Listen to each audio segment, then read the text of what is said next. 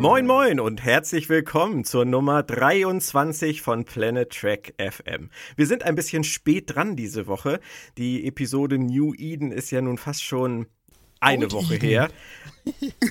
Was für ein Eden?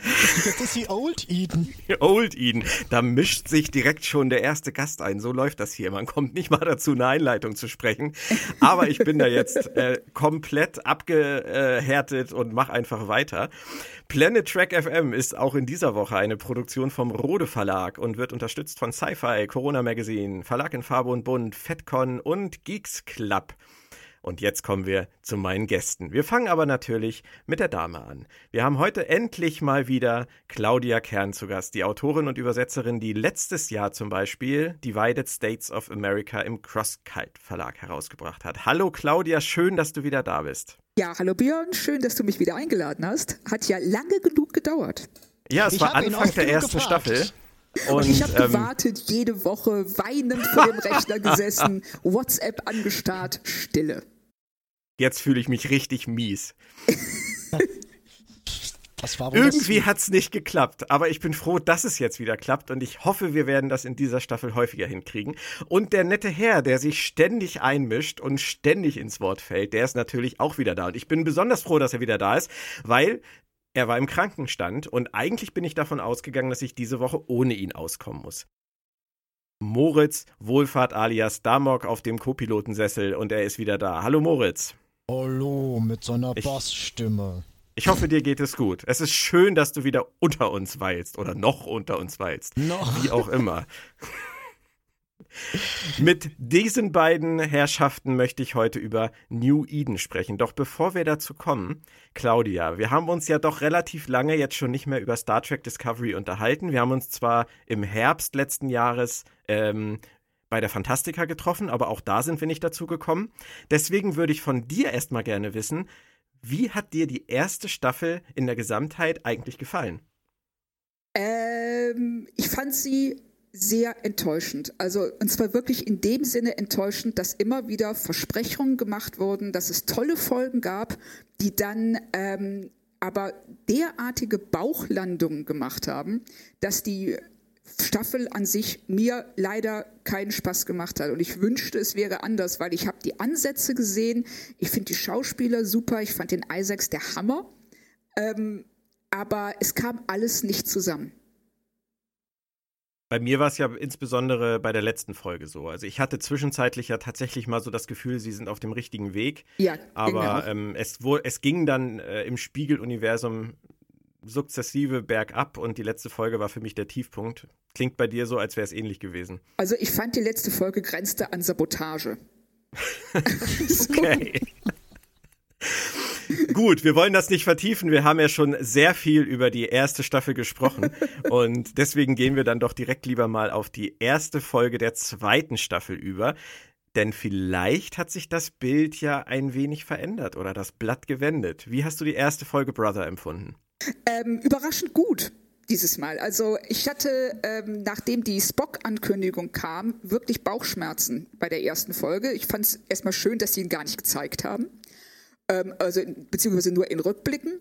Und ähm, was mir sehr, sehr gut gefallen hat, jetzt in der ersten und auch in der zweiten Folge, ist, dass wir endlich mal etwas sehen, was Star Trek tatsächlich von vielen anderen Serien abhebt, nämlich Teamarbeit. Dass die Leute zusammenziehen, dass die ähm, an einem Strang ziehen, dass sie sich nicht gegenseitig einen Dolch in den Rücken rammen. Also diese, ähm, diese positive Entwicklung des Teams an Bord des, und mit Pike als neuem Captain. Also ich muss sagen, äh, ich finde, es ist ein Riesenunterschied vom Tonfall her, wie sich die erste zur zweiten Staffel verhält. Das ist doch schon mal ein guter Einstieg. Und perfekte Überleitung dann jetzt, du hast es ja schon erwähnt, zur zweiten Folge New Eden.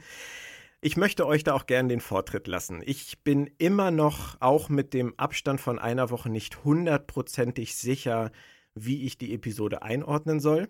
Und deswegen würde ich da jetzt erstmal Moritz das Wort geben. Wie hast du diese zweite Folge erlebt? Diese zweite Episode muss man meiner Meinung nach, um sie genießen zu können, muss man sie wirklich aufteilen in mehrere Fächer. Und die Fächer, die nicht wirklich so toll geraten sind, was da wären der, nennen wir es mal den Fall der Woche, der war arg kurz, der war arg bekannt, der war arg vorhersehbar und nicht wirklich innovativ, also in keinster Art und Weise innovativ. Wobei ich ähm. da aber reingrätschen möchte und sagen möchte, es war überhaupt erst die zweite Außenmission innerhalb der Serie. Und das ist ja vielleicht schon mal aller Ehren wert, oder? Tatsächlich? Warte mal, die nein, erste die Außenmission auf einem Planeten im besten Star klassischen Star Trek Sinne. Wir hatten in der ersten Episode den Abstecher nach Pavo und jetzt haben wir den zweiten. Ah, du zählst also Kronos nicht und du zählst den äh, Pilotwüstenplanet mit dem Brunnenschießen nicht? Nein, das ist ja, das ist ja nicht Gegenstand der Handlung des Piloten ah, gewesen. Ah, okay, okay. Kronos es geht um diese, es, es, geht, nein, es geht, Kronos doch nicht. Es geht um diese typische Mission auf einen fremden Planeten, die Star Trek in allen Serien immer wieder gemacht hat. Da kannst du ja diese kurze Mission nach Kronos nicht zuzählen. Aber selbst wenn es drei sind, Moritz, sind es drei ja, oder egal, zweieinhalb. Egal. Ja, ähm, gut, nein, ich sehe deinen Punkt. Ich sehe deinen Punkt gut. und es stimmt auch tatsächlich, ja. Es ist, ja, gut, da können wir so stehen lassen. Das ist richtig, aber das zieht für mich jetzt, was den letztendlichen Handlungsverlauf angeht, nicht wirklich raus. Klar, es ist schön, es ist eine schöne Sache, dass sie es mal tun, aber dann hätte man sich da auch ruhig noch ein bisschen mehr Mühe geben können in Sachen Eigenständigkeit. Ja, es passt insgesamt betrachtet eigentlich ganz gut in diese Episode rein. Das macht es eigentlich auch ganz schön. Es, es, es ähm, geht um das staffelübergreifende Mysterium. Das haben sie ganz gut gemacht. Ja, Gehen wir aber noch mal ganz kurz einen Schritt zurück. Wir, müsst, wir mussten ja erstmal dorthin kommen, zu diesem Planeten.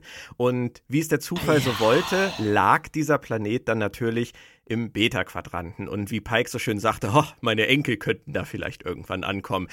Es sei denn, und da würde ich jetzt gerne Claudias Meinung zu abrufen, wir gehen vielleicht doch noch mal zurück auf ein Konzept der ersten Staffel, was wir so schön eingemottet hatten gerade, den Sporenantrieb. Oh ja. Hattest du damit gerechnet, dass das so schnell wiederkommt? Nee.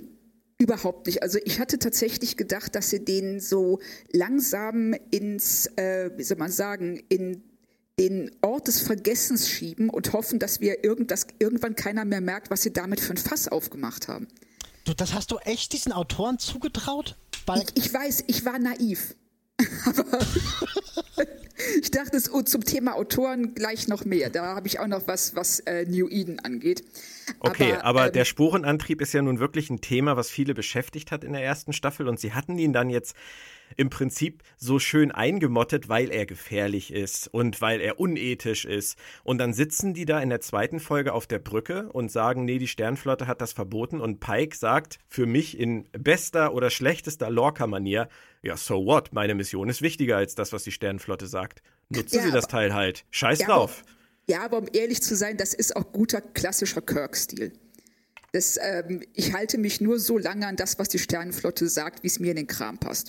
Ja, aber das ist, es ist nicht nur ja. Kirk-Stil. Ja, aber ganz ehrlich, das ist nicht nur Kirk-Stil, das ist eigentlich 60er-Stil. Ja, auf jeden Fall. Das ist die, das, äh, das Individuum, das über der Organisation steht. Ja, ja.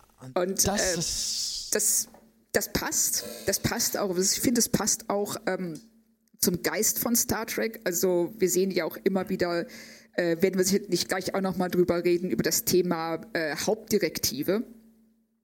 Ja. Und ähm, aber im Moment, also ich hätte nicht damit gerechnet, dass sie den äh, Sporenantrieb erstmal so undramatisch und beinahe so nebensächlich sagen, ach ja, den haben wir ja auch noch. Wir dürfen es eigentlich nicht. Ach, scheiß drauf. Und Stamets ist halt auch, der macht das halt auch ohne Probleme. Und gut, okay, aber letztendlich ist das für mich halt immer so ein bisschen dieses Rückwärtsarbeiten der Autoren weil sie einen Planeten brauchten, der Menschen aufweist, die irgendwann mal von der Erde entführt wurden und weit genug weg ist, dass er nicht in der Nähe ist, dass man ihn nicht einfach finden kann. Und dann ja. mussten sie sich überlegen, wie sie denn da hinkommen, weil da kommen sie ja eigentlich gar nicht hin. Und ihre einzige Möglichkeit war dann der Sporenantrieb. Das ist ja im Prinzip immer dieses, wir haben eine gute Idee, wie kommen wir da jetzt hin? Ähm, das haben sie in der ersten Staffel ja auch x-mal gemacht. Ja. Ich finde in dem Fall das einfach schade, weil der Sporenantrieb äh, wäre für mich zu diesem Zeitpunkt nicht notwendig gewesen, sofort wieder äh, aus der Kiste zu holen. Vielleicht haben sie ja irgendwas vor damit, vielleicht wollen sie ihn dann in dieser Staffel endgültig einmotten durch irgend, irgendwelche Ereignisse. Werden wir sehen. Mich hat es ja. überrascht. Also, was ich schön fände, ähm, wenn es tatsächlich so eine Art von ähm, Realitätsüberlappung gäbe. Also, wir haben ja da diese Szene mit Tilly und ihrer nicht existenten Freundin. Und da ist die Frage, wird das, ist das durch ihre Kopfverletzung ausgelöst worden oder ist das tatsächlich auch eine Konsequenz des Sporenantriebs? Und wenn sie damit weitermachen würden, weil Stamets sieht ja auch ähm, seinen toten Mann. Ja. Und wenn sie damit weitermachen würden, dann könnte das tatsächlich nur interessant werden. Da hat ja Jonathan Frakes sich tatsächlich ein bisschen zu geäußert und, äh, hat, und hat die äh, grüne Spore ins Spiel gebracht, die auf Tillys Schulter gelandet ist in der ersten Staffel. Also das ah. spricht ja dann wirklich dafür, dass sie in irgendeiner Form mit dem Netzwerk verbunden ist und dass sie aufgrund dieser Geschehnisse jetzt ihre tote Schulfreundin sieht, genauso wie du sagst, wie Stamets seinen Hugh Kalber sieht. Ja.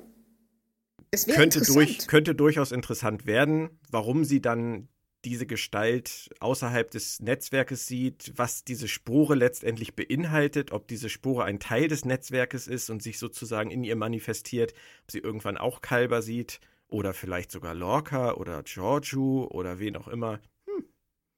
Leben da eigentlich alle Toten? Das wollte ich nämlich gerade sagen. Kommt da jeder hin, der den Löffel abgibt?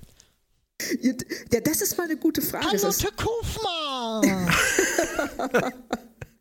Landry! Und weißt du, was da noch kommt? Weißt du, was da noch plötzlich kommt? Irgendwann laufen sie da alle in dem Netzwerk rum und plötzlich hörst du so ein geheimes. Ach, da ist ja der Triple vom Locker. Nein, aber ernsthaft, Claudia, was ist, was, was ist dann dieses Netzwerk? Ist das der Nexus? Ja, 2.0? Ja, das ist, also ich befürchte, dass ähm, die Autoren da, darüber genauso wenig Ahnung haben wie wir. Das hm. ist so das, was aus der ersten Staffel eigentlich hängen geblieben ist, ähm, dass die Autoren sich selten mehr Gedanken darüber machen als der Zuschauer. Und das hat auch Discovery in der ersten Staffel immens geschadet, und ich habe so ein bisschen die Befürchtung, dass das in der zweiten noch ein Problem werden könnte, wenn sie eben solche Sachen hier wie ähm, den Sporenantrieb und äh, dieses Netzwerk nicht vernünftig definieren und selber nicht wissen, wo sie eigentlich damit hinwollen. Das Tragische ist halt, es ist die zweite Staffel und da lag eine ganze Menge Zeit dazwischen und äh, ähm, diese eins, zwei, drei Aspekte, da frage ich mich, haben die Autoren gelernt? Das ist so, da schüttle ich den Kopf drüber. Ja. Die, die, naja. Da passiert nichts, die entwickeln sich nicht. Das ist, äh, ja, ich finde schon, dass man eine kleine Entwicklung sieht. Also gerade, dass sie die, ähm, das Verhältnis der Personen an Bord jetzt besser definieren. Also ich fand zum Beispiel, ne, so Sarus ähm, Unterhaltung mit Tilly nachdem ja, sie den Unfall hatte. Mhm. Das war richtig schön, wenn er sagt, nein, du bist wichtig, pass auf dich auf. Ja. Und übernimm dich nicht, klar, auf jeden Fall. Aber ähm, ich will nicht reinunken, ich gebe dir da komplett recht. Aber der Punkt ist, sie machen damit, sie machen sich eine neue, sie machen ein neues Fass auf. Dieses Fass machen sie gut auf, keine Frage. Aber mit ihren alten Fässern kommen sie immer noch nicht klar. Warum arbeiten sie nicht erstmal ein Stück weit an ihren alten Fässern, bevor sie. Tun sie ja vielleicht.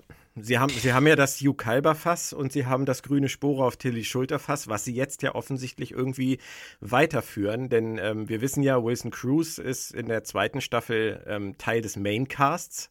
Das ist natürlich so eine Meta-Information, ähm, die wir schon besitzen, obwohl es im Moment ja in der Serie noch überhaupt nicht absehbar ist, weil es damit einfach nur trauert.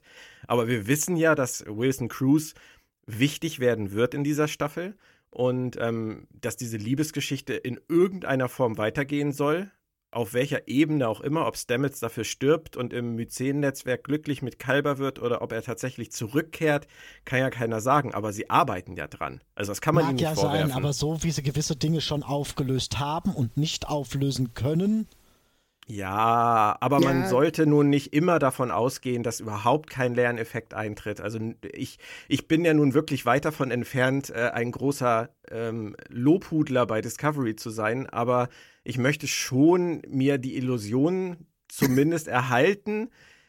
Es klingt arg negativ, ne? Ich möchte mir die, die Vision erhalten, dass die Autoren lernen und dass sie Dinge besser machen und dass sie einen Plan haben. Mhm. Das klingt jetzt aber auch wieder verdammt naiv. Nee, nee, nee, gar nicht, gar nicht. Ähm, ich sehe es im Schnitt ähnlich. Ich finde nur halt einfach die negativen Sachen springen einen halt echt an. Anderer kleiner Punkt, der, der viele geärgert hat, will ich mal kurz einwerfen, ist, dass es wird ja so in einem Nebensatz oder in einem Nebendialogchen abgehandelt, dass Spock sich gerade hat einweisen lassen. Hat, Ja, auch, genau. hat viele Fans fuchsteufelswild gemacht vor Wut. Echt jetzt? Ja, ja. Warum? Ja, ja. aber warum? Weil das ein, ein, ein Bruch im Charakterstil von Spock wäre. Also, also weil, weil für sie einfach Spock nie den Eindruck gemacht hätte, dass der Typ mal in der Selbsteinweisung Psychiatrie gesessen hat. Und Ja, ich- na, na, na, na, na. Aber so ein, so ein bisschen Vorgeschichte gehört ja nun zu jedem Menschen und jedem Lebewesen dazu. Und ähm, wenn man jemanden mit 40 kennenlernt, ist es sehr schwierig, eine Aussage darüber zu treffen, wie der zwischen 0 und 40 gelebt hat. Also natürlich Mag kann ja man, sein, kann man sich da seine Gedanken drüber machen. Nur, weißt Klar, du, wenn, ich, wenn mal, ich dir ne- jetzt erzählen, ja, aber Moritz, wenn ich dir jetzt halt erzählen würde, dass ich äh, mit, äh, was weiß ich, mit 20 ähm, in Australien als Straßenmusiker aktiv war oder ich würde dir erzählen, dass ich äh, zwischen 20 und 25 keine Erinnerung mehr habe aufgrund äh, erhöhten Drogenkonsums oder so, dann würdest du, das war jetzt beides gelogen, ähm, dann würdest du unter Umständen halt sagen, das hätte ich dir nicht zugetraut. Aber es ist Teil meiner Geschichte. Und ich Ja. bin trotzdem der, der ich jetzt ja, bin. Also, aber äh, überleg mal, überleg mal, ein Dr. McCoy, für den wäre das ein gefundenes Fressen gewesen. Was, Sie waren mal in der Irrenanstalt? das hat er doch keinem erzählt, Mann. Aber Ja, ich habe gerade ein in Aber von. Claudia gehört. Claudia, du hast gerade Aber gesagt. Ja, ähm, zum einen, ähm, was du mit 20 gemacht hast aus der Entfernung von 40, das sind 20 Jahre. Wir reden hier bei Discovery und äh, unserer ersten Begegnung mit Spock in äh, der Star Trek-Serie, das sind ein paar Jahre. Ja, Also knapp es ist zehn. bei ja, es ist bei weitem nicht so viel. Und ich gebe Moritz recht, äh, McCoy hätte ihn das nicht vergessen lassen. Hätte das wenn er es denn, wenn er es denn gewusst hätte. aber das steht doch in seiner Akte. Wenn er Arzt Classified. ist. Alles classified. Aber nicht für den Schiffsarzt, dass da jemand in der Psychiatrie war. Du siehst, Also- äh, du siehst, ich bewerbe mich als Ähm, Discovery-Autor. Äh, Das steht nicht in deiner Akte. Oh, ups, ich habe einen ersten Offizier, der in, der. Ja, so macht man das. Du, bei, bei Star Trek Enterprise wurde die komplette Schiffsdatenbank von Eindringlingen, Eindringlingen mit einem Klick gelöscht. Das, war kann nicht mit der, mit der Schiffsdatenbank, das war nur die Krankenakte. Single-Datenbank. Das war nicht Ja, die genau. Schiffsda- Ja, die Schiffsdatenbank mit den ganzen Sindhi-Daten, die sie ein Jahr lang gesammelt haben, die wurde mit einem Klick gelöscht. Es gab keine Backups. Warum sollte das mit Spocks äh, Krankenakte nicht genauso sein? Nein, Wow. aber ich, ich verstehe euren Punkt. Ich finde es auch nicht hundertprozentig schlüssig, aber wir haben Spock ja noch nicht kennengelernt. Wir kennen ja noch nicht die ganze Geschichte. Ja, das stimmt. Und da sind wir wieder an dem Punkt, ähm, dass man sich fragen muss, warum zum Teufel mussten die ein Prequel machen? Das ist auch da, es dreht sich immer wieder im Kreis und kommt an den Punkt zurück. Ich rufe mal kurz Brian Fuller an und frage ihn nochmal. Ach nee, der Ja, geht nicht mehr Okay, ran. und ich muss jetzt mal ein Geständnis machen. Claudia, ich liebe dich.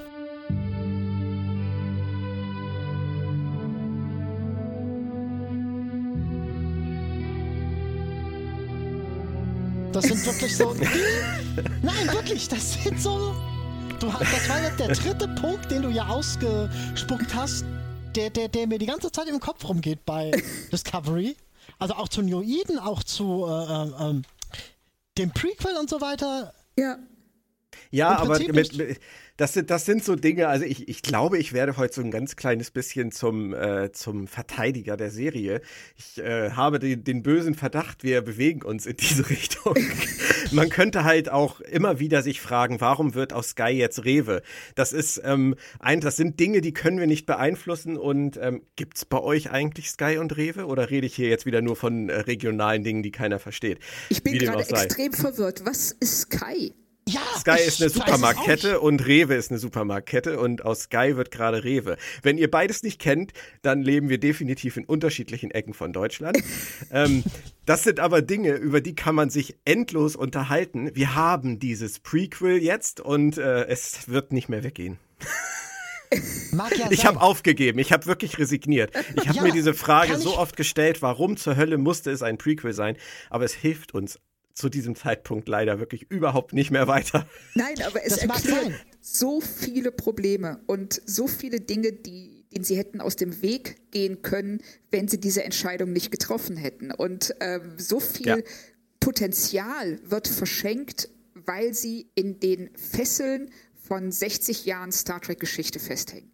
Claudia, es wäre für mich absolut nicht nötig gewesen, ein Prequel zu machen. Es wäre für mich absolut nicht nötig gewesen, dass ähm, die Hauptfigur die ähm, Pflegeschwester von Spock ist. Ja. Es wäre für mich absolut nicht nötig gewesen, Captain Pike als Übergangskapitän zu haben. Ich hätte Anson Mount, den ich großartig finde in dieser Rolle, hätte ich super gerne als x-beliebigen Captain irgendwas gehabt, Stopp, dann hätte er auch genau nee ganz kurz Moritz, dann, ja, okay. dann hätte er auch bleiben können. Ich will damit nur sagen, ich verstehe das ja alles. Alle diese Dinge, die sie tun, die Enterprise reinwerfen, die ähm, das Spiegeluniversum reinwerfen, Harry Mudd reinwerfen. Das ist alles irgendwie ganz nett, das ist irgendwie alles ganz ganz bemüht, was den Kanon angeht, aber es ist halt für die Identität der Serie auch völlig überflüssig. Absolut. Und das ist eben der Punkt. Du könntest Ed Mountain nehmen und könntest ihm einen wunderbaren eigenen Charakter schreiben. Ja. Ja. Äh, komplett neue Leute erschaffen. Ja. Sarah, aber ist nicht. Ja. ja. aber, aber ist klar, nicht. Es ist geht nicht. nicht nur ums Prequel. Es geht darum, dass sie in dem Prequel 100.000 Sachen machen, wie du eben schon gesagt hast, die sie von immer, immer, immer weiter weg von einer eigenen Identität bringen. Ja, absolut korrekt, sehe ich ganz genauso. Und das musste einfach nicht sein. Die machen zwei Sachen, die nicht sein müssen. Enterprise, Archer Enterprise, hat interessanterweise auf dieser Ebene funktioniert. Sie hatten einen Soval, sie hatten einen Forest, sie mussten nicht zwanghaft in irgendwelchen alten mythologischen Datengraben und Großväter ausbuddeln oder so ein Blödsinn. Naja, dafür haben sie die Ferengi, die Borg und sonst was ausgebuddelt. Also das ist richtig, aber nur für eine Episode und du kannst kein Prozedural mit einem Serial gleichsetzen in der Hinsicht. Ja, du hast recht. Na, ich finde, da unterscheiden sich die Serien nicht so großartig. Äh. Also das, das, was sie da angekündigt haben damals mit dem Buch mit äh, 13 oder 15 Kapiteln, das haben sie so schnell aufgeweicht und haben sie so schnell verlassen. Das also, ist richtig, aber du hast trotzdem einen relativ durch, relativ durchgängigen Handlungsstrang. Ja, aber für Serien, die fast, äh, die rund 20 Jahre auseinander liegen, ist das auch einfach zeitgeistbedingt. Also da würde ich jetzt, da würde ich sagen, das ist, das ist die moderne Serie einfach. Die funktioniert einfach mehr auf diese Art. Ähm, da würde ich nicht sagen, dass das jetzt eine, eine bewusste Abkehr irgendwie von dem, von dem klassischen äh, Procedural irgendwie der 90er Jahre ist oder so.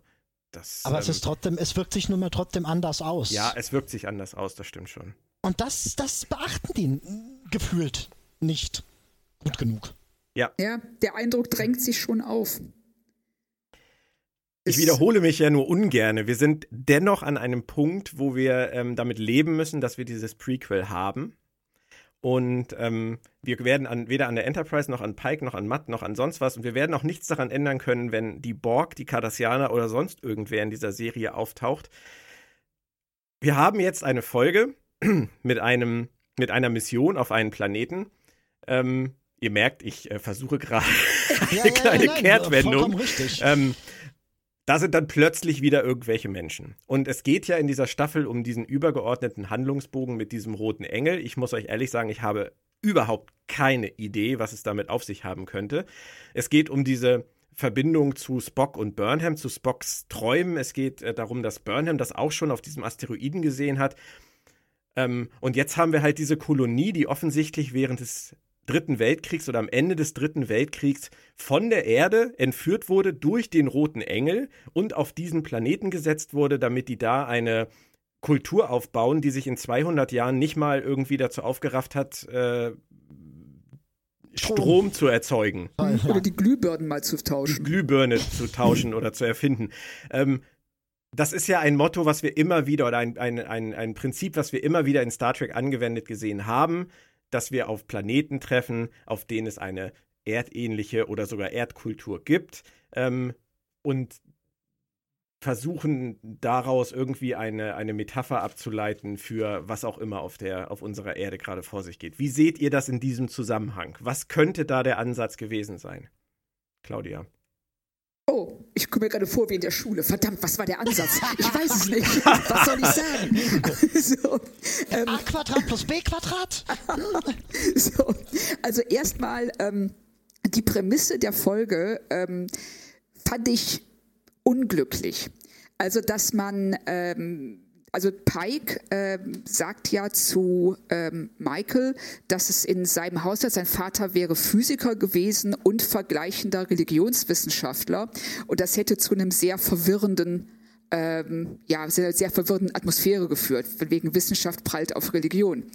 Da haben wir erstmal das Problem, dass vergleichende Religionswissenschaften nicht das geringste mit Religiössein zu tun hat, weil das ist Theologie.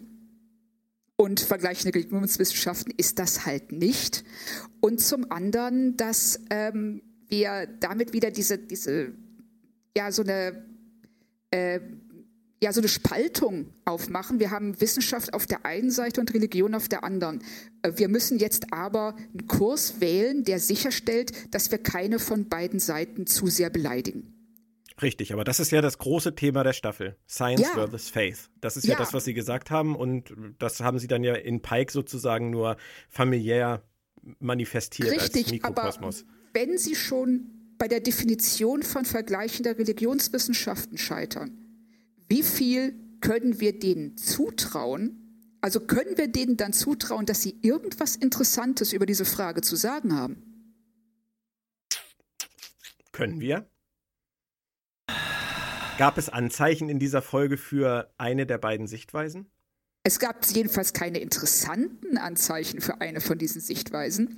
Also alleine schon, dass man, es ist jetzt vielleicht ein bisschen zynisch, aber dass die nachdem sie auf diesen Planeten kommen, und es sind Leute aus ganz verschiedenen Religionen, die dann sagen so, ey, wir sind hier hingekommen durch diesen Engel, jetzt lass uns doch alle unsere Religionen kombinieren. Wann hat das je funktioniert? Die, es wäre viel wahrscheinlicher, dass die monotheistischen Anhänger sagen so, ey, es war ein Engel, also haben wir recht und ihr, pff, ihr habt keine Ahnung. Oder dass die, äh, jeder, der einen Engel in seiner Mythologie hat, wird sagen, hey, es war meiner dass die aber alle diese extrem unterschiedlichen Religionen zusammenwerfen und eine erschaffen, die dann die Folge auch äh, komplett verschweigt. Es wird ja nie gesagt, wie das überhaupt funktionieren soll. Richtig, das ist einer meiner Punkte. Genau. Wir erfahren das, eigentlich so gut wie gar nichts ja, über diese 11.000 ja, Menschen auf diesem genau. Planeten. Und da war ein dickes, fettes Buch rum. Ja, das, das reicht ja. Und da haben sie auch Sachen so draus ausgeschnitten und neu reingeklebt. Und das zeigt ganz einfach, hey, neue Weltreligion. Richtig, neu, das, das ist dann die Message. Es geht genau. nur zusammen irgendwie. Oh, ich dachte, ich dachte, die hätten sich was ausgedacht und in dem Buch steht alles drin, was die sich ausgedacht haben. Ja, nee, die haben, das ist tatsächlich, das ist tatsächlich so ein Buch, wo sie aus verschiedenen Sachen Sachen reingeklebt haben. Ja, sehr, sehr, sehr, sehr spannend. Also ja, ähm, so ein Patchwork-Buch. Ja, eine Frankenstein-Religion. Oh Gott, ich bin froh, blind zu sein. Das war eine Illusion, war viel schöner. Ich dachte, da hat sich jemand in den 200 Jahren hingesetzt, irgendeine äh, Familie und hat sich da was zusammen. Äh, Nein, Moritz, die, die, du hast, du hast ja auch oh. die Fenster nicht gesehen in dieser Kirche. Die haben sich sofort, die Fenster sind, äh, sind 200 Jahre alt, das sagt Michael. Das habe ich ja so verstanden. Genau, die haben sich sofort hingesetzt, haben die Religion in einen Topf geschmissen, haben gesagt, wir machen das jetzt so und so und haben dann jemanden beauftragt, der sofort sich hingesetzt hat, diese ganzen Fenster gemalt hat. Ja, das ist genau. ungefähr so, als wenn Borussia Dortmund und Schalke 04 jetzt fusionieren, dann setzt sich jemand hin und macht ein gemeinsames Wappen. Und die das haben halt gleich toll. jemanden hingesetzt und haben halt ein gemeinsames Fenster gemacht, so wo alles drauf ist. Fußballmannschaften von. Genau. Dann haben sie ihre ganzen Texte genommen, die sie, die sie mit hatten. Was sich mir jetzt übrigens, Claudia, wenn ich drüber nachdenke, gar nicht so richtig erschließt. Nee, nicht so wirklich. Die hat, der Engel, diese, die hat der Engel auch noch mitgebracht. Weil diese Kirche, die, die hat, der, der Engel hat doch diese Kirche Puzzle. verpflanzt, oder, Claudia? Ja, das, ja also, so habe ich es auch verstanden, dass die gesamte Kirche weggebeamt wurde mit den Leuten drin. Ja. Und, und aus denen ist diese, aus denen ist diese Kultur entstanden. Genau. Nee, da, nee, das waren ja 11.000 Leute. Da werden ja, ja über, über 200 Jahre sind das 11.000 Ja, schon klar, aber mh, hm, da müssten wir mal, mal zurückrechnen. Das sind so viele Generationen jetzt auch wieder nicht. Nee, das ist nicht viel. Nee, also ob das hinkommt, das sei nochmal dahingestellt, aber dass jetzt von, von, ich weiß nicht, acht verschiedenen Religionen gerade zufällig die Leute in dieser einen Kirche waren, und alle ihre das Bücher mir, dabei hatten. Und alle ihre die Bücher da. Die haben sich dann erstmal so Rex Andor-mäßig vermehrt. Genau, aber das, das ist mir ehrlich gesagt noch gar nicht aufgegangen. Das ist mir tatsächlich erst jetzt aufgegangen. Ja, dass, mir auch gerade. Das, dass das so echt, echt schrecklich ist. Wir sind zu wenige. Was jetzt könnte, machen wir denn da? Jetzt könnte ich wieder sagen, das wird bestimmt noch aufgeklärt. Ich befürchte, ich befürchte ja aber, Nein. wir sehen diese Leute nicht wieder. Das denke ich doch, auch. Doch, doch, doch, doch, doch, doch, doch. Ich glaube, den einen sehen wir wieder. Jacob? Das ist, ja, das wird so forciert dargestellt in dem Dialog. da würde ich ein bisschen goldgepresstes Latinum drauf wetten, dass wir den noch mal wiedersehen. Ja, aber wir werden wahrscheinlich nicht die Umstände erfahren, wie es dazu gekommen Nee, ist, welche Leute wirklich damals verpflanzt wurden, warum die aus verschiedenen Religionen stammten, warum die ihre Bücher dabei hatten und wie die das alles überhaupt auf die Reihe gekriegt haben. Dass ein Fenstermaler dabei war, finde ich übrigens auch spannend. Der in der Lage war, diese Fenster, also sie, sie haben keine Elektrizität. Das war Sie der, haben, der keinen sie haben, sie haben eigentlich hat. gar nichts außer diese Kirche, aber sie schaffen es trotzdem, Fenster zu bemalen. Ja, also ich finde es auch äh, bemerkenswert, wie die ihre Prioritäten ordnen. Allem ist es blindenfeindlich. An, an alle Hörer einmal ganz kurz, Entschuldigung für diesen Podcast. Es, es macht uns bestimmt mehr Spaß als euch. Aber ähm, man muss auch mal ein bisschen über äh, das lachen dürfen, was man eigentlich so sehr lieb hat. Das ist in dem Fall einfach mal gestattet. Es macht nicht viel Sinn, was da gerade passiert. Ähm, es wirkt tatsächlich wie ein reines Mittel zum Zweck.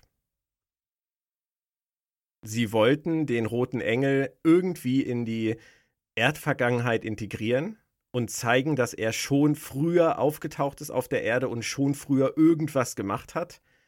Und, Mussten sie ja ähm, zwangsläufig auch wegen Spock. Da wird ja auch schon. Richtig, und um Ja, dieses genau. Mysterium halt auszubauen, haben sie das haben sie halt diesen Weg gewählt. Grundsätzlich ist das ja auch ist das ja auch spooky, also wie der Pike sich dann am Ende diese Helmkamera ausliest und dann sieht, wie der rote Engel in diese Kirche kommt. Das ist ja Ja. schon irgend ist ja schon nett gemacht. Also es ist ja vom Mysterium her, ähm, wenn man das Ganze jetzt nicht zu tief analysiert, ist das ja ist das ja ein interessanter Cliffhanger für für den weiteren Verlauf der Staffel. Ähm, bringt mich aber wieder zu meinem Punkt von vorhin. Ich habe wirklich überhaupt keine Idee, was die damit erreichen wollen. Also ich habe, wohin das führen kann. Ob das ein, ein außerirdisches Wesen ist, wie der vermeintliche Gott aus Star Trek 5, der sich dann am Ende äh, als was auch immer entpuppt, der vielleicht Böses im Sinne hat, weil ähm, wir wissen aus den Trailern ja schon, dass die, die ganze Galaxie, das ganze Universum, alles steht ja wieder auf dem Spiel. ähm, oder ob es wirklich ein, ein Gott ist oder ob wir, äh, ob Star Trek uns jetzt tatsächlich eine, eine Geschichte erzählt über Religion, was ich nicht glaube. Ganz, ganz-. Willst du meine Ganz- Theorie hören? Ja, oh bitte, wir sind ganz ohr. Ich spiele ominöse Akte X-Musik ein. Die Verschwörungshymne. Ich fände es ja klasse, wenn dieser rote Moment, Moment, Engel, Moritz, Moment. Ist das deine Theorie oder fändest du das klasse? Oder beides? Ähm, beides. In diesem Fall Beides, tatsächlich okay, in beides. diesem Fall beides, Nicht wie, okay. Das ist nicht wie mit dem Ponfar. Das fände ich schrecklich. Aber ähm, die, Claudia, kennst du meine Ponfar-Theorie? Nein, aber ich bin Ähm, gespannt. Ich glaube ja, ich fürchte ja, ich habe ja Angst davor, dass Spock und Burnham sich überworfen haben, weil da irgendwas in Spocks erstem Ponfar schiefgegangen ist. Das traue ich den Autoren zu. oh. Da Okay. kriegt man Schmerzen, oder Claudia? Oh, Das, ich habe jetzt hier gerade ganz böses, böses Kopfkino. Das wollte ich nie haben. Danke, Moritz. Bitteschön, bitteschön. Nein, aber jetzt zu der, ähm, zu der schmackhafteren Theorie. Bitte. Meiner Meinung nach.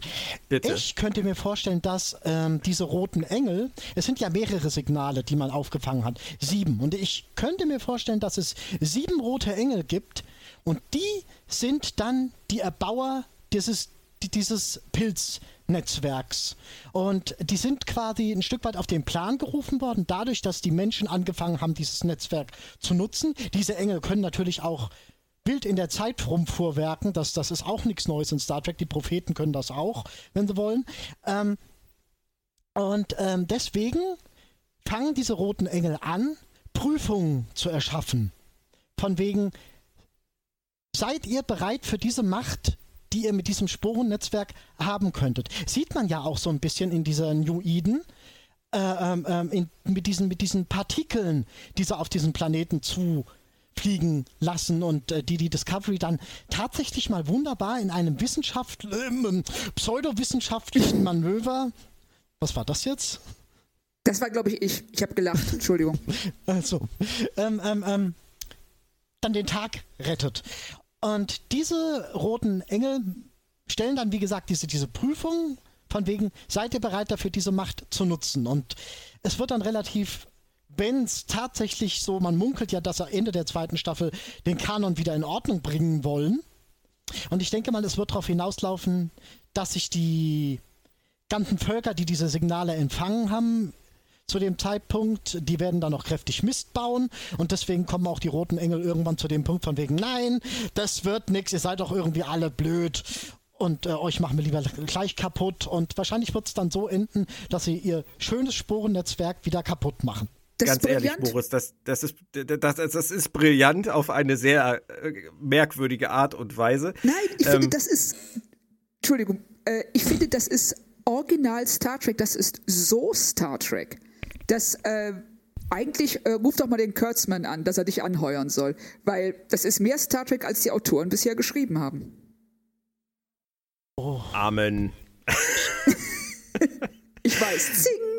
Ich werde ganz rot. Oh, zum roten Engel.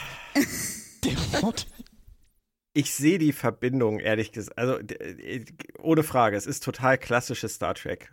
Oder es wäre total klassisches Star Trek. Ich sehe die Verbindung zwischen den roten Engeln und dem Sporennetzwerk noch nicht so richtig. Ähm, und dieses, dieses, äh, wir prüfen euch jetzt. Das, das, für mich klang das halt eben, was du erzählt hast, eher wie so eine neue RTL-Game-Show. So das große Trampolinspringen und der Gewinner Nein, darf wieso? im Myzen-Netzwerk Pilze konsumieren. Das aber ist das irgendwie. Aber, überleg doch mal, was machen die alles mit dem Myzen-Netzwerk? Die springen in fremde genau. Universen, die, die springen aus Versehen ups in der Zeit rum. Lauter so Zeug, mit denen du irrsinnig viel Mist machen kannst. Wenn, genau, ich, sowas, wenn ich sowas gebaut hätte und plötzlich kommt da jemand und, und, und macht da Mist mit dem, da würde ich mal gucken, hm, sollte ich dem das geben? Aber würdest du dann wirklich anfangen, Prüfungen für, die, für denjenigen ja. zu machen? Ja, wenn du das Ding haben willst, dann zeig mal, dass du damit auch vernünftig umgehen kannst. Ja, warum sollten sie es denn hergeben wollen? Nein, nicht hergeben, aber die Nutzung zulassen. Ja.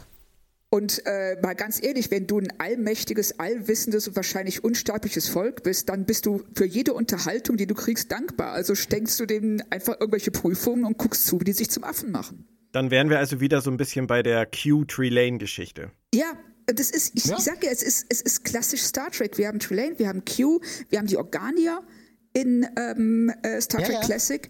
Also das passt alles zusammen.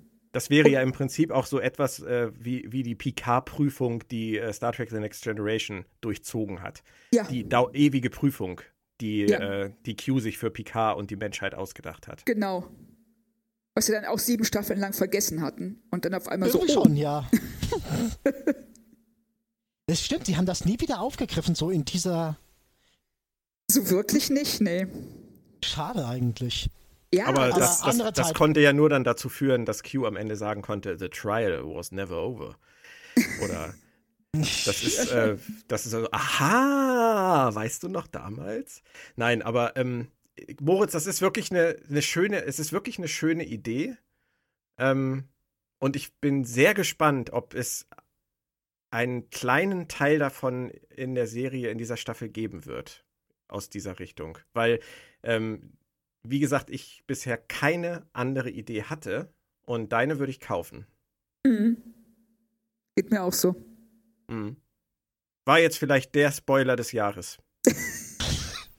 Bock ist Tyler. Oh Gott! Lorca ist aus dem Spiegeluniversum. You heard it here first. Das, ähm, nein, also wenn, dann ist Moritz schuld.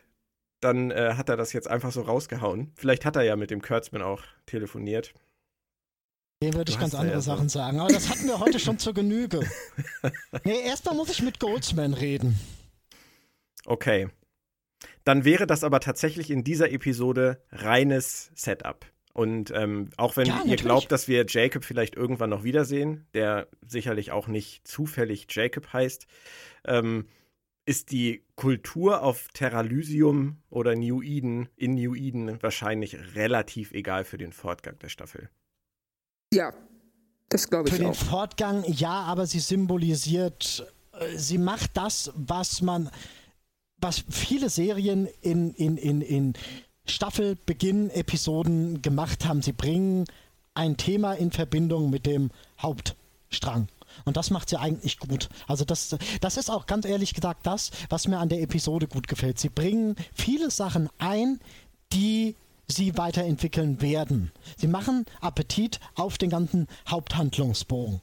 Mehr als sie es in der ersten Episode gemacht haben, weil du in der zweiten Episode mehr Themen hast. Du hast das Religionsthema, du hast das Spock-Thema, du hast ähm, dieses Zusammenwachsen der Crew, was ich auch nochmal sagen will, was wunder, wunderschön ist. Ich mag, das ist auch der Part, der die Episode für mich total rettet, ist nicht Pike und nicht Burnham. Das ist Saru, Tilly Stanitz und die Brückencrew, die ja. wunderbar Hand in Hand jeder äh, aufs andere äh, übergreifen. Das ist wunderbar. Da machen sie Star Trek. Da machen sie richtige Star Trek. Leider getrennt von der Hauptperson dieser Serie. Das machen ja. sie, stimmt. Das machen sie auch richtig schön. Das äh, gefällt mir auch in beiden Folgen richtig gut. Also das muss ich auch sagen, ist für mich der ganz große Vorteil zur ersten Staffel, äh, wie sie die Atmosphäre an Bord der Discovery verändert haben. Ja. Das äh, gefällt mir richtig gut und da bin ich dann auch viel eher bereit, äh, so Dinge wie Logik, Handlung, Konsequenzen von A nach B äh, zu übersehen oder damit zu leben, wenn ich einfach gerne mit diesen Leuten an Bord bin. Ja. Fast bei mir mir ist, mir ist Handlung insofern schon ein Stück weit wichtiger als die Charaktere, aber man sieht hier einfach, dass sie auf diesem Gebiet was machen können. Und das, das bin ich wirklich bereit, großzügig zu honorieren. Also die Folge kommt bei mir gar nicht so schlecht weg, wie ich die ganze Zeit öfters mal rumgeungt habe. Haben da Achso, Entschuldigung. Äh, ich wollte eigentlich nur Moritz zustimmen, weil ich, äh, sie hat beim Zusehen Spaß gemacht. Klar, man hat sich dann hier und da mal gefragt, so, ach Leute, fünf Minuten googeln und ihr hättet gewusst, dass äh, ihr gerade Blödsinn redet. Aber davon abgesehen, es sind 45 Minuten, die ich gerne mit der Discovery zusammen verbracht habe. Und äh, wie ihr eben auch schon gesagt habt, das liegt äh, vor allem an den Nebenfiguren. Die machen einfach Spaß.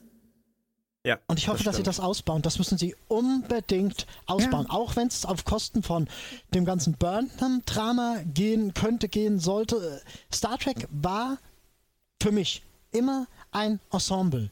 Und dahin müssen sie wieder zurück. Richtig, Richtig. aber da sind sie ja gerade, was Burnham angeht, noch äh, auf einem recht steinigen Weg für mich. Also sie, sie schreiben Burnham ja weiterhin konsequent als die unfehlbare Heldin.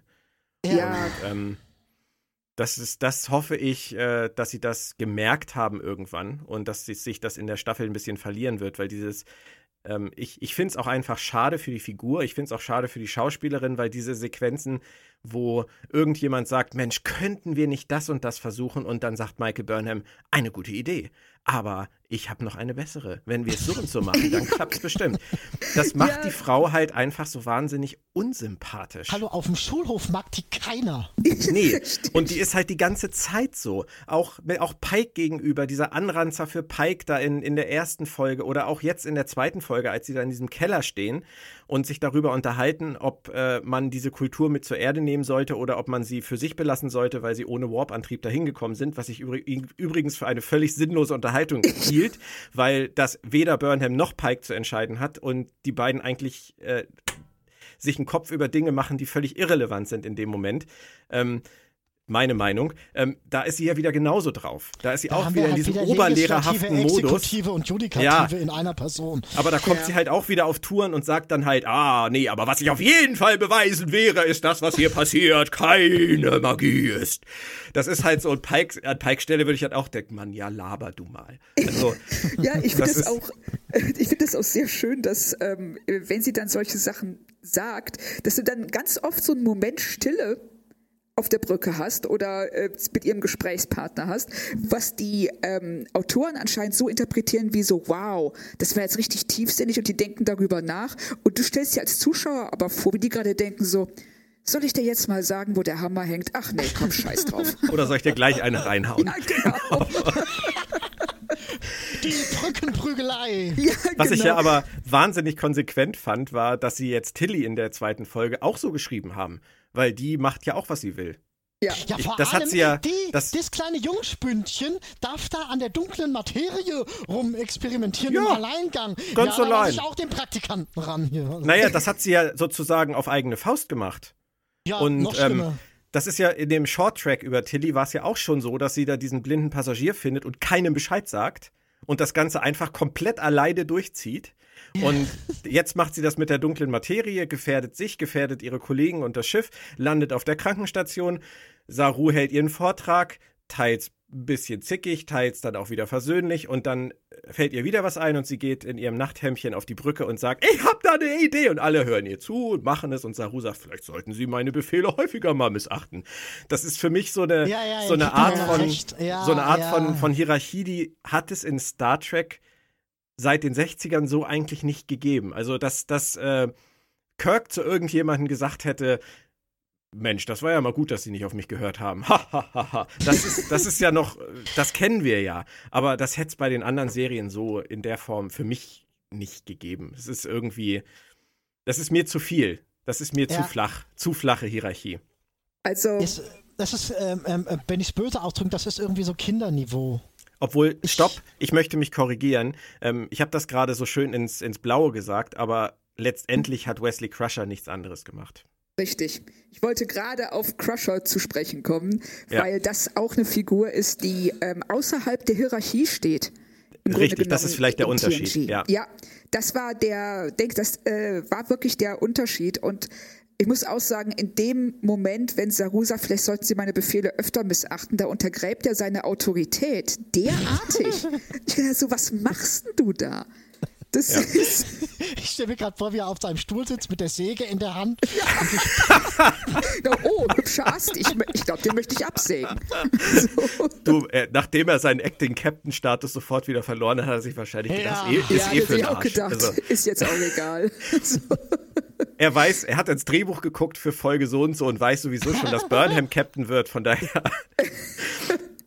hat er keine Dieses- großen Ambitionen mehr. Nein, aber es stimmt schon. Es ist irgendwie natürlich süß, es ist ein süßer Moment, aber du hast schon recht, Claudia, es, äh, es schadet eigentlich der Figur. Es Völlig. schadet der Hierarchie, es schadet Ja. dem, dem ganzen Ensemble-Gefühl. Und, und wenn man es halt wirklich vergleicht, du sagst das ja gerade mit Wesley Crusher, der stand außerhalb der Hierarchie. Bei Deep Space Nine wäre für mich das Beispiel Quark Odo. Eigentlich hätte Quark für sieben Trillionen Dinge im Knast landen müssen, für immer. Ähm, aber Odo hat ihn immer wieder gewähren lassen. Da hätte man auch sagen können, das ist nicht realistisch. Aber Quark war halt auch kein Teil der Sternflotte. Nicht mal Odo war das wirklich. Und ähm, da konnte man das so geckig irgendwie am Rande laufen lassen. Nur ähm, Nog, Nog lag beispielsweise bei der Valiant falsch. Und Jake lag richtig. Und Nog ist, ein, ist da schon eigentlich ein Teil der Sternenflotte gewesen. ja, Ja. Richtig. Gut, aber das ist etwas, was die Autoren offensichtlich wirklich auf ihrer Agenda haben. Burnham Ah, soll das ist so sein. Zeitgeist. Ganz ehrlich, das ist Zeitgeist. Das ist ein Stück weit Zeitgeist. Was eine Figur, die alles kann, alles weiß, das ist in Marvel-Filmen Ja. vielleicht so, aber selbst Ja, da sind, selbst ja da sind die, ja, aber selbst da sind die Figuren ja sehr viel ähm, differenzierter und in Grautönen gemalt als Michael Burnham. Also zumindest für meinen Geschmack. Wenn ich Michael Burnham mit, mit Iron Man vergleiche, ähm, dann nehme ich die Charakterisierung von Iron Man ähm, jede, jedes Mal lieber an als die von Michael Burnham. Die ist mir einfach zu, zu eindimensional geraten.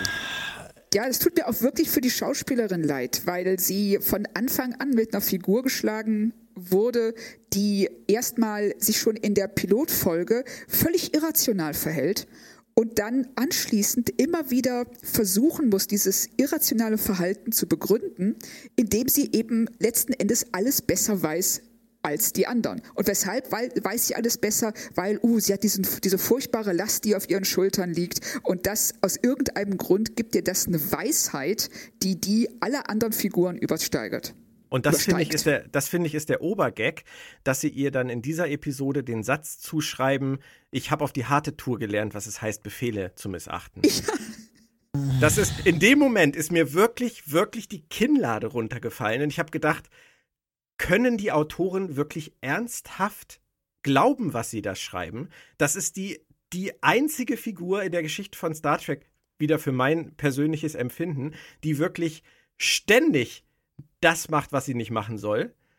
Und sie, sie hängen sich an diesen einen Moment ihrer Meuterei und tun so, als hätte sie in diesem Moment auf die harte Tour gelernt, was es heißt, Befehle nicht zu beachten und wäre seitdem geläutert. Aber das ist sie ja gar nicht. Nee, vor allen Dingen, weil sie ja in der, in der Folge, in der sie das sagt, schon direkt als nächstes einen Befehl missachtet. Richtig, richtig. Das verstehe ich halt nicht. Ich verstehe nicht, ob, ob uns das nur äh, auffällt, weil wir zu sensibel sind, ob wir es missverstehen oder ob die Autoren da wirklich irgendwie Scheuklappen aufhaben, was Michael Burnham angeht. Ah. Oder die sehen ihre ganzen kleinen Befehlsverweigerungen als nicht so relevant an. Ich denke, eine Befehlsverweigerung ist nur dann falsch, wenn die, wenn die Konsequenzen schlecht sind. Ja, das ist auch eine schöne Sichtweise. Ja, ja aber es ist so. Es ist wirklich jetzt, immer so. Du weißt, was, äh, was Herr Humberg jetzt wieder sagen würde, Moritz, ne? Sprich es aus, du kannst das besser. Nein, nein, ich, ich, ich äh, überlasse das anderen. Ich bin weg von dieser, äh, von diesem Stempel M.S. Jetzt bin ich verwirrt. Herr Humberg äh, nennt äh, Michael Burnham gerne Mary Sue.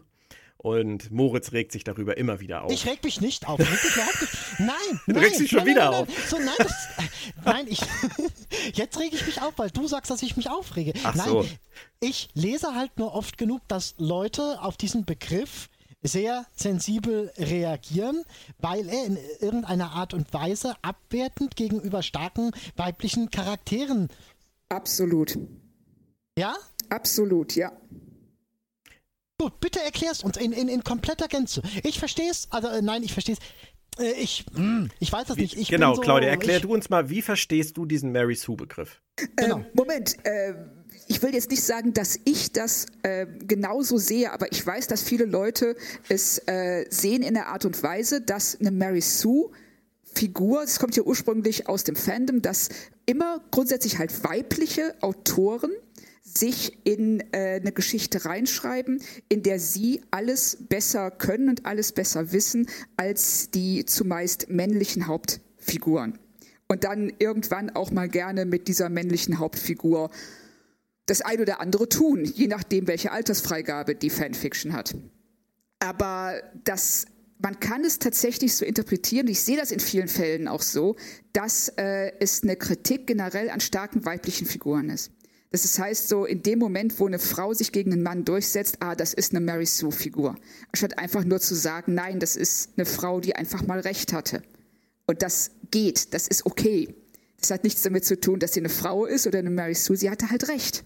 Ja gut, aber das ist, das ist tatsächlich eine Ebene, ähm, die ich da überhaupt nicht beachte bei oder verfolge, wenn ich das. Also ich habe das auch verwendet schon und ich kann auch verstehen, äh, dass Christian es so verwendet. Ich glaube nicht, dass Christian eine starke weibliche Figur kritisiert. Ich glaube, Christian kritisiert damit eine unrealistisch hey. geschriebene weibliche True. Figur, die alles besser kann. Und das ist in diesem Fall eine Frau, weil Ma Michael Burnham eine Frau ist. Wäre Michael Burnham ein Mann, müsste er vielleicht von Mark Sean Syndrom nein, nein, sprechen oder so. Ähm, Moment, Moment, Moment. Man, da, Entschuldigung.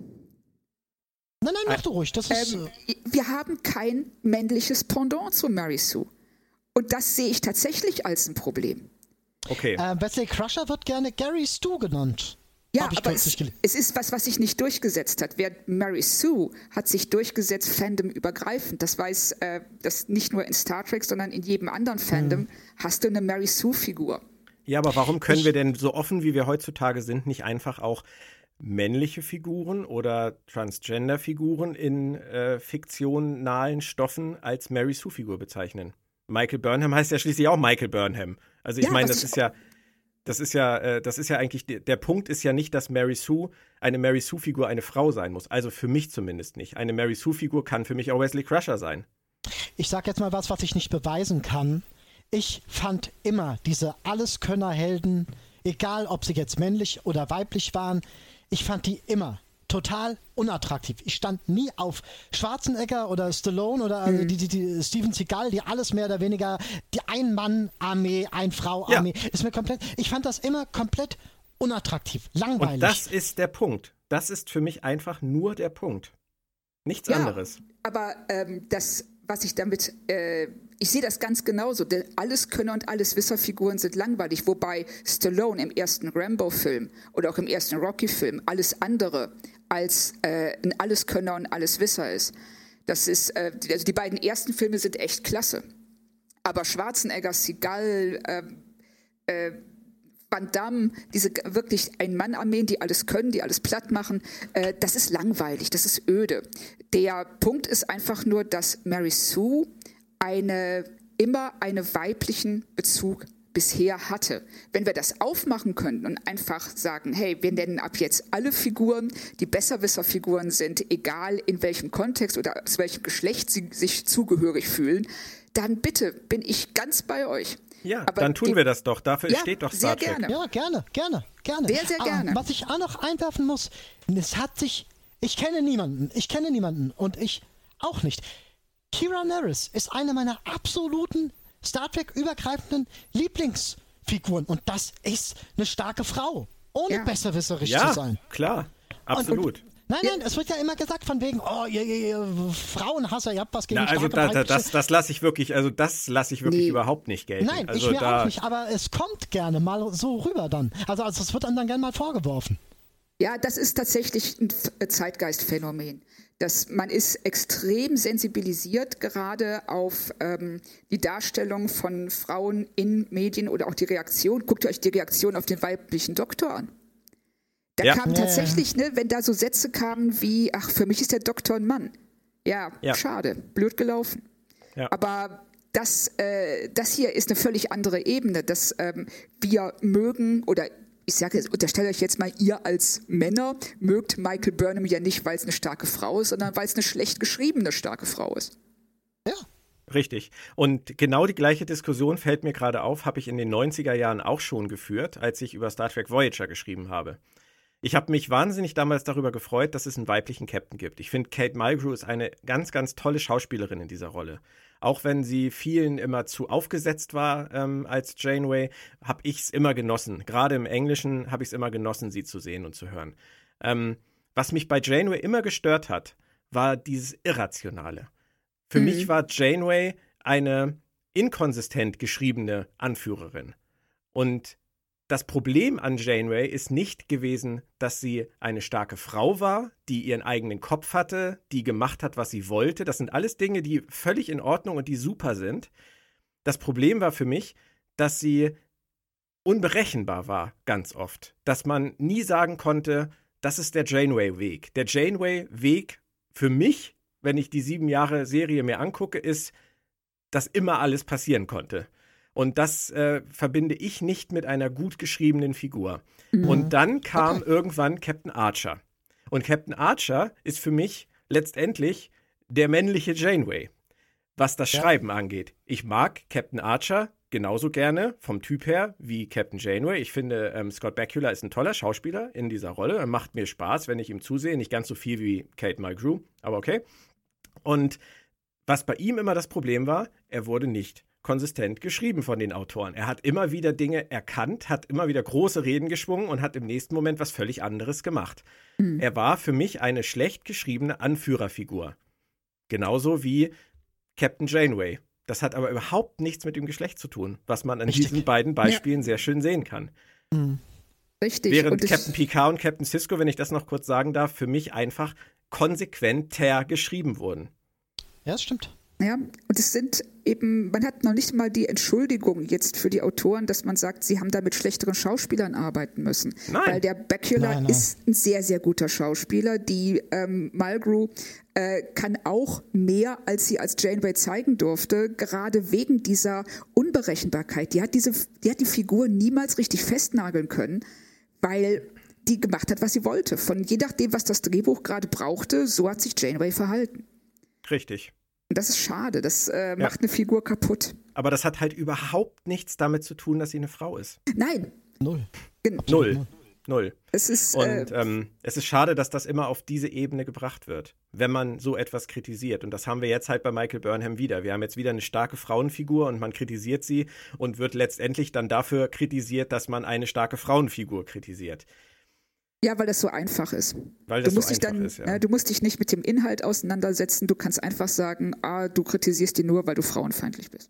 Ja. Aber was dann interessanterweise niemand versteht, ist, wenn ich sage, Leute, aber bei Star Wars Rogue One habt ihr den ersten blinden Charakter in Star Wars sterben lassen. Ja, und sind doch alle gestorben. Was regst dich auf? Ja. Das war trotzdem der erste blinde Charakter in dieser Saga. Aber wenn der stirbt, ja, pff, ja, und, Dis und Discovery-Autoren fällt zum ersten homosexuellen Paar in einer Serie bei den Hauptfiguren nichts anderes ein als Zähneputzen und Tschüss.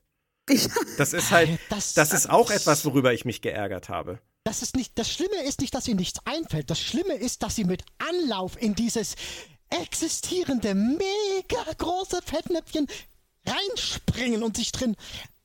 Gut, warten wir die zweite Staffel ab. Sind wir mal so nett und sagen, wir warten ab, ob wer da am Ende noch lebt und wer da am Ende noch steht und. Ja, genau. Ja. Eben nicht. Aber, Aber nein, ich muss nur gerade daran denken, dass ich finde, Orville geht so viel besser, so viel lockerer mit ähm, Geschlechterfragen oder äh, Themen wie Philosophie und Religion um. Ähm, also die, ich will jetzt nicht behaupten, dass das tiefgängig ist, bei, bei weitem nicht. Aber die haben gerade in ihren Personen, gerade dieses äh, äh, Paar, dieses gleichgeschlechtliche Paar, die eben äh, Eier legen und nur einmal im Jahr pinkeln müssen, was absolut großartig ist. ähm, die, Orwell ist ganz einfach ein Ensemble. Ja, und da können die das machen. Richtig. Das ist, da passt alles zusammen und da ragt keiner, wie sagt man im Englischen so schön, wie ein entzündeter Daumen so raus wie Michael Burnham. Die stimmt, greifen ja. ineinander und äh, mhm da überlagert keiner den anderen auf so eine Weise. Und deshalb haben die auch diese Freiräume, denen sie sich bewegen können, in denen die ihre Figuren ja, erkunden können. Und es kommen wirklich äh, Interaktionen raus, die Spaß machen. Ja. Ja, wobei die haben wir bei Discovery ja teilweise bei den Figuren auch. Also ähm, jetzt. Das jetzt, ja, ja, jetzt. Allmählich. Sie fangen damit allmählich, allmählich an. Ja. Man, ja, aber richtig, äh, das mit dem, mit dem Vergleich der Serien äh, ist wirklich schwierig. Ich habe das ja auch oft getan und oft versucht, aber ähm, ich bin inzwischen davon abgekommen. Also ich glaube wirklich, dass man ähm, Orville und Discovery ganz weit in unterschiedliche Ecken stellen muss. Weil Orville einfach äh, so sehr einer Zeit folgt, die einfach vergangen ist und es nur tun kann, weil die Sehnsucht nach diesem Retro-Kram heute da ist ähm, dass wir einfach nicht sagen können, wir vergleichen jetzt ähm, äh, eine Serie, die eigentlich eine Serie der 90er Jahre ist, mit einer aktuellen Science-Fiction-Serie. Bin ich nicht ganz bei dir, weil Bin Charakterschreiben ist Charakterschreiben. Ja, aber komm, Moritz, Orwell ist nicht besonders konsistent. Und Orwell macht es sich bei den, bei den Stories auch. Ich mag Orwell wirklich gerne, aber die machen sich es wirklich bei den Stories auch manchmal sehr, sehr einfach. Richtig. Ja, richtig. Sie. Aber da stört's dich nicht so. Oder mich, mich stört's da auch nicht so. Weißt du, bei der letzten Folge jetzt, äh, da ähm, hatten wir ja dieses Ende, äh, wo, wo äh, Captain Mercer dieses Sonnensegel aufspannen lässt und die ganze Kultur täuscht, damit ja. er seine Leute wieder kriegt. Und in der, in der Abschlussunterhaltung zu Celebration von Cool and the Gang ähm, sagt er dann halt, ja, pff, das irgendwann werden die das halt, ja, aber da gucken wir einfach mal, was dabei rauskommt. Damit wärst du ja bei der Star Trek-Folge nie durchgekommen. Und da, da schaffe ich das sogar dann am Ende in meiner Rezension zu sagen, ah, gut, macht's für mich jetzt nicht kaputt. aber Nein, das ich fand das tatsächlich ziemlich cool, weil die, äh, weil die Dinge ansprechen. Star Trek macht das ja auch. Es ist ja nicht so, dass wenn Burnham und Pike da unten auftauchen auf dieser Welt und dann rausgebeamt werden und vorher so getan haben, als ob sie an Magie glauben und Religion, dass sie diese Kultur nicht verändern.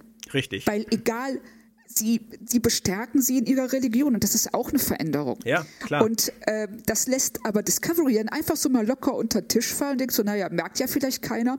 Und Orville geht einfach hin und sagt so, ähm, wie ist denn das? Was machen wir denn, wenn das auffliegt? Und dann sagt man so, pff, ja, schauen wir mal, ne? Keine Ahnung.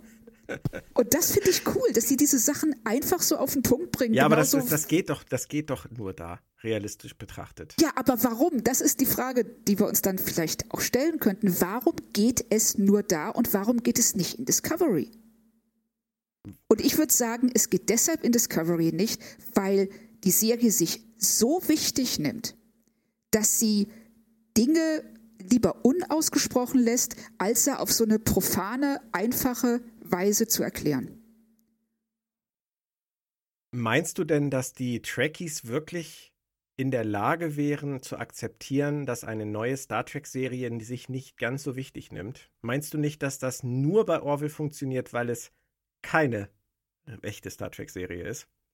Also ich würde den Versuch gerne eingehen, weil dieses ähm, äh, sich so wichtig nehmende und ich sag jetzt mal Stock im Arsch Fernsehen, was ähm, Star Trek seit TNG eigentlich betreibt, vielleicht sollten sie davon weggehen. Vielleicht sollten sie sich gerade auch, was Dialoge angeht, äh, Orwell als Beispiel nehmen. Die reden locker miteinander, die reden wie echte Menschen.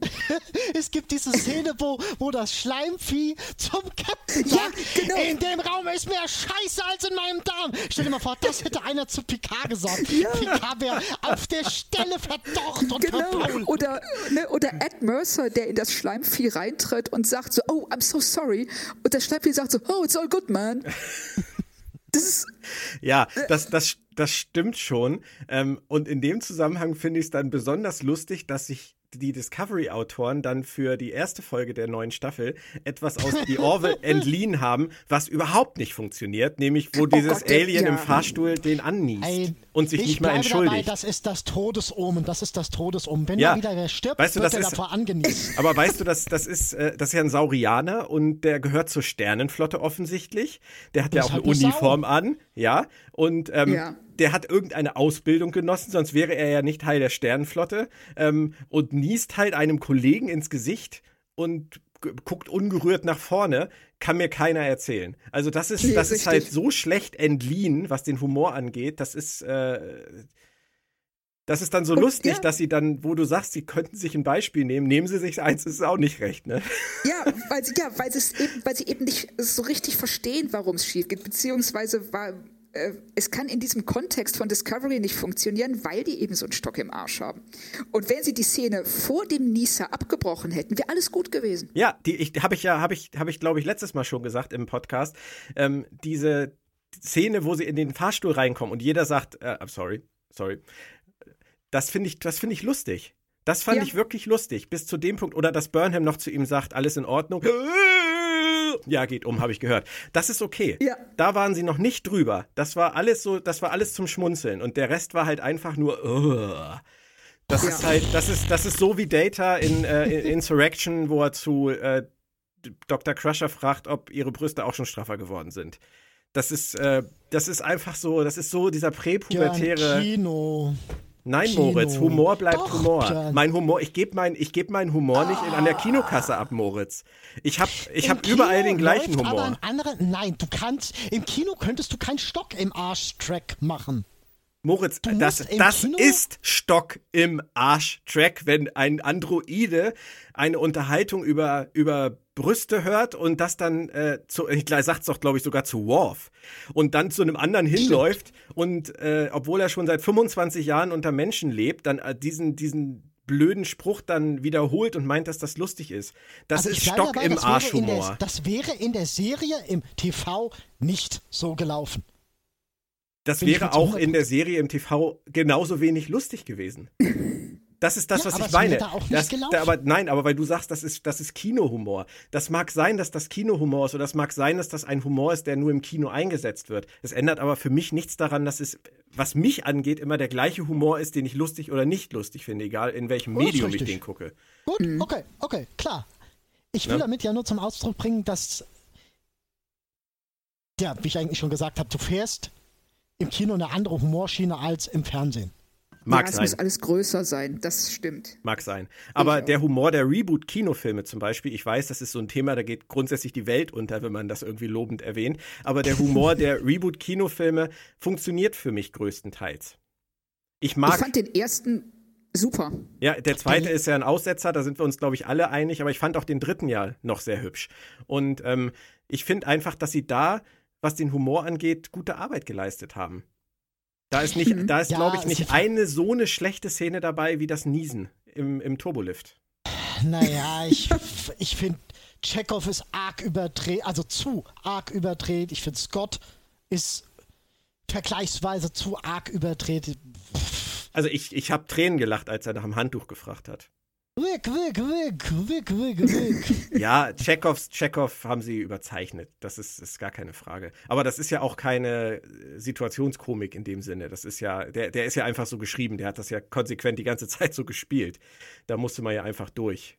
Also ähm, klar macht das auch wenig Sinn, wenn er da versucht, äh, den Computer irgendwie sein Passwort einzugeben und der Computer ihn nicht versteht. ja, das ist keine doofe Szene. Egal. Ja, ist auch eine doofe Szene, hast du recht. Ja, ja. Okay, wie dem auch sei. Wer ist denn dein eigenes Butlet gelaufen? ah, wir stehen vor der dritten Episode und zwar schon morgen früh. Morgen. Oh, Point ja. of Light heißt das gute Stück. Und ich weiß nicht, inwiefern ihr euch schon die äh, Fotos und den Trailer angeschaut habt. Ja, die Fotos habe ich gesehen. Nichts, ich äh, gehe immer in sowas komplett ungespoilert rein, wenn es irgend geht. Okay. Aber ähm, spoilert mich ruhig. Nee, äh, das das, ist ist, ich, das doof. Einzige, was ich wirklich weiß, ist, äh, dass wir Giorgio und ähm, Sektion 31 und Kanzlerin Lorel und Ash Tyler Vogt wiedersehen und Tilly auch wieder irgendeinen Irrsinn mit äh, wissenschaftlichen Experimenten macht. Das klingt für mich schon wieder nach verdammt viel für eine Folge. Ähm, Vor allem klingt es, wenn ich Sektion 31 Giorgio und die Klingonen höre, schon wieder nach Altlasten und ähm, ist ja vielleicht ganz gut, wenn sie alles in eine Das- Episode packen. Ja, das was abhakt. Aber du wolltest ja, dass sie aufarbeiten. Ja, ich hätte mir aber, also ich, ich weiß nicht, Claudia, hast du den Trailer gesehen, ähm, den, den Trailer für die Staffel? Für die zweite Nein. Staffel? Okay, da gibt es eine Nein. Szene, wo Giorgio ähm, in schwarzen Lederklamotten die Discovery besucht und Pike im Turbolift zu ihr sowas sinngemäß sagt wie, ah, Sie sind jetzt hier bei Sektion 31 und dann hält sie ihm sein schwarzes Badge hin und er sagt, ah, fancy. Und sie sagt, ja, yeah, it's the good stuff. Ähm, wo ich so gedacht habe, wenn das der Weg ist für die Beleuchtung von Sektion 31, werde ich, werde ich tausend Tode ey. sterben vor dem Fernseher. Oh Gott. Gott, Weil- jetzt habe ich Hilfe. echt Irgendjemand schrieb im Forum die letzten Tage mal, naja, vielleicht sind die Ereignisse aus Discovery ja Grund dafür gewesen, dass Sektion 31 dann später in den Untergrund gegangen ist. Mag sein. Aber Also eine Art. Wikileaks-Sache, ja? dass am Ende der, der. Staffel irgendjemand sagt, also das mit den schwarzen Badges ist nicht so eine gute Idee. Weil irgendwie. Also schon bei Archer Enterprise waren sie ein bisschen verborgener. Mhm. Doch, waren sie wirklich, oder nicht? Ähm, Claudia, wie findest du das eigentlich, dass die Imperatorin Giorgio, die ja eine verrückte, durchgedrehte Massenmörderin ist, äh, unter Umständen zur Hauptfigur einer ähm, Star Trek-Serie wird? Interessant. Auf jeden Fall. ich weiß, warum ich sie liebe.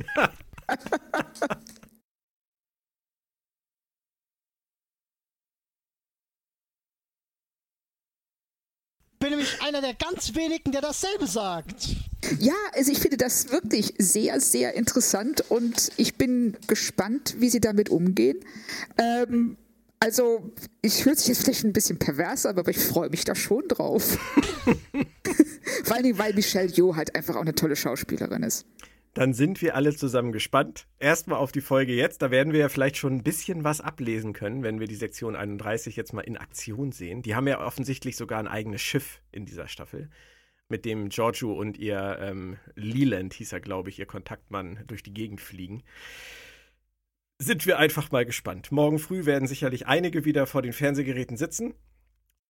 Planet Track FM, Ausgabe 23. Wie immer Produktion vom Rode Verlag und unterstützt von Sci-Fi, Corona Magazine, Verlag in Farbe und Bunt, FedCon und Geeks Club zu finden unter planettrackfm.de bei iTunes, Spotify, Soundcloud und in allen möglichen Shops oder halt auch in eurem Podcatcher. Den RSS-Feed dazu bekommt ihr auf der Homepage oder bei Twitter at Björn Sülter mit OE und UE. Viel Spaß bei der dritten Folge. Wir versprechen, wir sind etwas zeitiger dran in der nächsten Woche. Mal schauen, wer dann mitdiskutiert. Es war mir auf jeden Fall ein Riesenvergnügen heute mit euch beiden. Vielen Dank, Claudia. Ja, ich danke Und auch. bitte nicht wieder so eine lange Pause. ich weiß, an dir soll es nicht liegen. Ich bin schuld. Ich, Ich wollte gerade sagen. ich habe die hm, Message verstanden. Vielen Dank, Moritz. Schön, dass du wieder fit bist, halbwegs. Halbwegs. Genau. Und, und dann nächste Woche Point of Light. Tschüss euch Gibt's beiden. ein- Was? Gibt es einen Song? Ciao. Gibt's einen. Song, der Point of Life heißt? Point of Light. Light. Ach, Light. Ich verstehe die ganze Zeit Light. Du kannst, glaub, wenn du, wenn du einen findest, Moritz, kannst du den für die nächste Woche einstudieren.